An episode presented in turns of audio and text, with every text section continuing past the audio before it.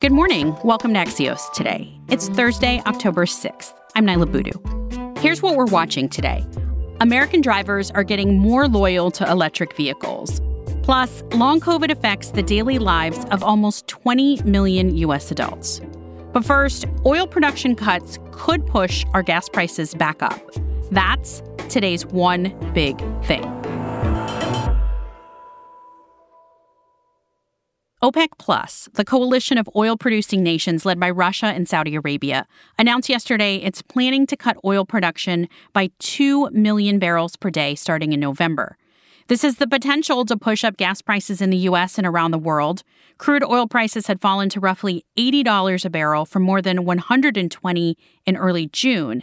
Yesterday, the benchmark domestic crude futures, West Texas Intermediate, traded at nearly $88 a barrel.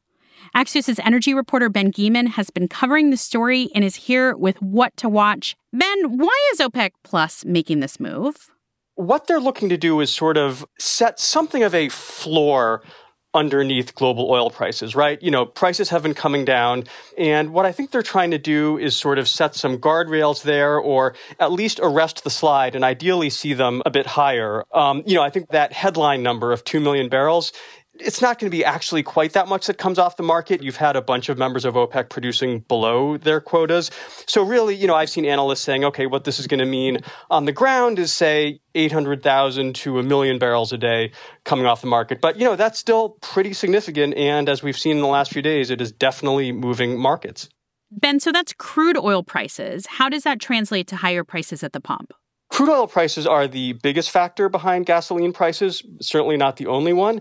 If this price gain in recent days is maintained and perhaps goes up even a little bit more, I think we can generally see US gasoline prices go back up again. They've generally been trending a little bit higher already, but they're so much lower than they were a few months ago. One analyst from a respected outfit called uh, GasBuddy that I was um, paying attention to, he sees average U.S. gasoline prices as a result of this OPEC plus action going up maybe another 15 to 30 cents per gallon on average. So that's, you know, that's hardly nothing. It won't get us back anywhere near the highs that we saw some months ago, but it's a, it's going to be likely a real increase. What is the White House saying about this? So the White House has condemned what OPEC Plus did in pretty strong terms. I think we could see some additional releases from the Strategic Petroleum Reserve beyond what's already been ongoing, but they've already put a lot of oil out from that I think Congress will take at least some type of um, make some symbolic statements about this. You know, there has been this idea that's in the bloodstream a little bit of perhaps the White House and the Energy Department trying to take some steps to restrict the U.S. export of gasoline and other refined products to sort of keep supplies more robust here. There's a lot of industry pushback to that idea. I would be a little surprised if that happened, but these are uh, these are strange times. So you said that OPEC is doing this to set a floor for oil prices. Are there political reasons why OPEC Plus is taking this action? So I think there's a lot of reasons at play. You know, I've seen some discussion of the idea that Russia is also keen to maximize its revenues as they proceed with this war against Ukraine. But the biggest factor, I would say, is an effort by the cartel to sort of seize control of the direction of the market. You know, prices had been coming down, down, down for a while, and this really helps them prop those prices up. They might go a little bit higher still, but they've at the very least, you know, kind of arrested the slide and thrown their weight around here.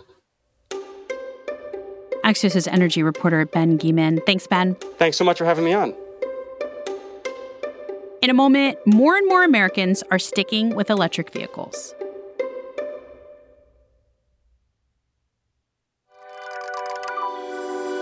Welcome back to Axios today. I'm Niala Boodhoo. EVs are becoming more popular. Sales have roughly doubled from a year ago. And it turns out most electric car owners tend to buy an EV for their next car, too, according to U.S. vehicle registration data. Axios' Joann Muller is here to explain why that's such a big deal. She covers the future of transportation from Detroit. Hi, Joann. Hi, Niala. So, about two thirds of EV owning households that bought a new car in 2022 got another electric. Joann, why is that such a significant statistic? Really, Niala, what that shows us is that the public is really beginning to embrace electric cars. And, you know, this bodes well for the future as we, you know, think about the fact that the government's putting a ton of money and car makers as well into EV production in this country and also into battery supply chains and things like that. People might be surprised by this stat because there are still pretty big infrastructure gaps that make it inconvenient to drive long distances with an electric vehicle. Well, that's true. What we're seeing now is the federal government is beginning to roll out a ton of money for states to install fast chargers along their major highways and corridors. And that should give people a little bit more peace of mind if they're going to set out on a, a longer trip in an EV. But the fact of the matter is most people drive their car relatively close to home and an EV works out for a lot of people. So, even though this data shows how people who drive EVs love them, it's important to point out they still make up less than 6% of all registered cars. What is it going to take to make EVs more widespread? Well, it's going to take more time. It's going to take more models to choose from. I mean, Tesla really dominates this market right now. But if you look at the product pipelines for other automakers, there are a ton of new cars coming that will be powered by batteries, not gasoline. So there's going to be a lot more to choose from and in price points that matter to everybody. Joann Muller covers the future of transportation for Axios from Detroit. Thanks, Joann. Thanks, Niala. We're almost three years into the COVID pandemic, and most people are finding some kind of new normal. But for the almost 24 million Americans suffering from long COVID, the pandemic is far from over. In fact, more than 80% report still having trouble carrying out daily activities because of their symptoms. That's according to CDC data released yesterday. Axios' Sabrina Moreno is here for the latest on long COVID. Hi, Sabrina. Hi, thank you for having me. Sabrina, so what kind of symptoms are people who have long COVID still suffering with?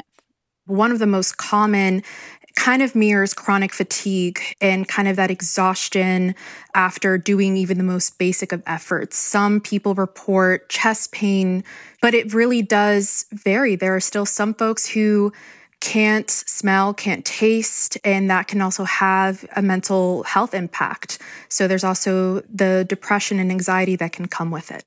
The CDC released this data yesterday. What's the federal government's approach? I think if you were to talk to advocates and people who are experiencing long COVID, their response might be that there isn't much being done on the federal level um, and that they've kind of been left to fend for themselves and figure it out. I think it's important to keep in mind that this is affecting millions of people. There's also more than one in four adults uh, with long COVID who are reporting severe limitations in their day to day. And that number jumps closer to 40% for people who are Black, Latino, or disabled. And those were three groups that really shouldered the burden of the pandemic. And the disparities that led to certain groups being among the most affected are also kind of at play here when we're talking about long COVID. Axios' Sabrina Moreno. Thank you, Sabrina. Thank you. One last thing before we go today. You know, we often do weekly politics wraps on Fridays on the show. Well, we'll be bringing in some of Axios' very best political thinkers, like Margaret Talev and Mike Allen, every Friday from now till Election Day. We're calling it State of Play, and we'd love to hear what you're thinking about the midterms as we get closer. We may put your questions and observations to our experts. Please send me a voice memo with a brief question or comment to 202 918 4893.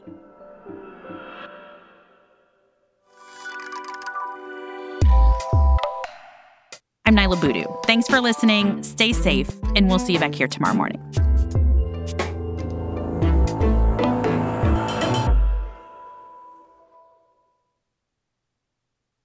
The day that Richard Nixon gave a speech about his dog, the time that a war broke out over a pig farm, the very first time that a district got gerrymandered.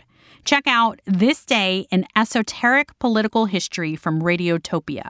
Short, fun episodes three times a week with surprising stories from our political past and how they connect to our current moment. Get it wherever you listen to podcasts.